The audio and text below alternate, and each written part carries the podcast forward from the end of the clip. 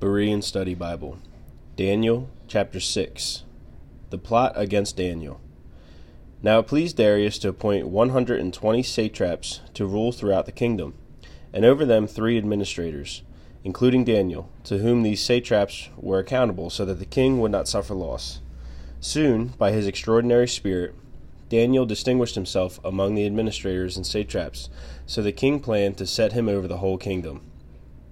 Thus the administrators and satraps sought a charge against Darius concerning the kingdom, but they could find no charge of corruption, because he was trustworthy, and no negligence or corruption was found in him.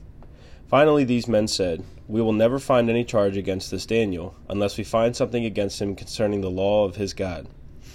So the administrators and satraps went together to the king and said, O King Darius, may you live forever.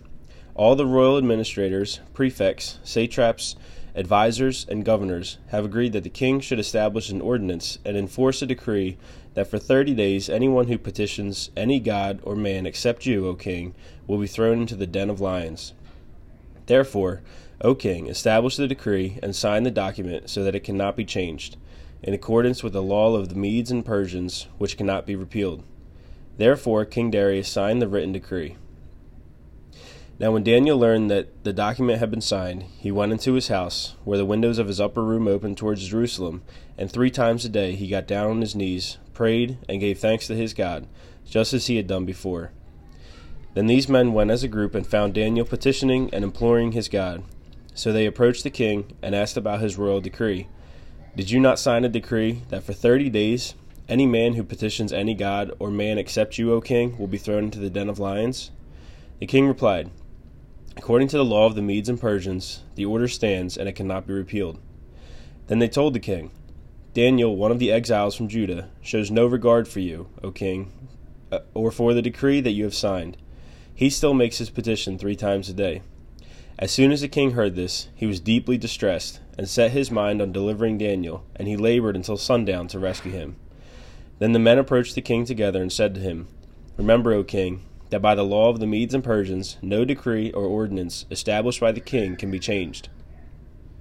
So the king gave the order, and they brought Daniel and threw him into the den of lions. The king said to Daniel, May your God, whom you serve continually, deliver you. A stone was brought and placed over the mouth of the den, and the king sealed it with his own signet ring and with the rings of his nobles, so that nothing concerning Daniel could be changed. Then the king went to his palace and spent the night fasting. No entertainment was brought before him, and sleep fled from him. At the first light of dawn, the king got up and hurried to the den of lions. When he reached the den, he cried out in a voice of anguish, O Daniel, servant of the living God, has your God, whom you serve continually, been able to deliver you from the lions? Then Daniel replied, O king, may you live forever. My God sent his angel and shut the mouths of the lions. They have not hurt me, for I was found innocent in his sight, and I have done no wrong against you, O king. The king was overjoyed and gave orders to lift Daniel out of the den. And when Daniel was lifted out of the den, no wounds whatsoever were found on him, because he had trusted in his God. At the command of the king, the men who had falsely accused Daniel were brought and thrown into the den of lions, they and their children and wives. And before they had reached the bottom of the den, the lions overpowered them and crushed all their bones. Then King Darius wrote to the people of every nation and language throughout the land May your prosperity abound. I hereby decree that in every part of the kingdom men are to tremble and fear before the God of Daniel, for he is a living God, and he endures forever. His kingdom will never be destroyed, and his dominion will never end. He delivers and rescues. He performs signs and wonders in the heavens and on the earth, for he has rescued Daniel from the power of the lions. So Daniel prospered during the reign of Darius and the reign of Cyrus the Persian.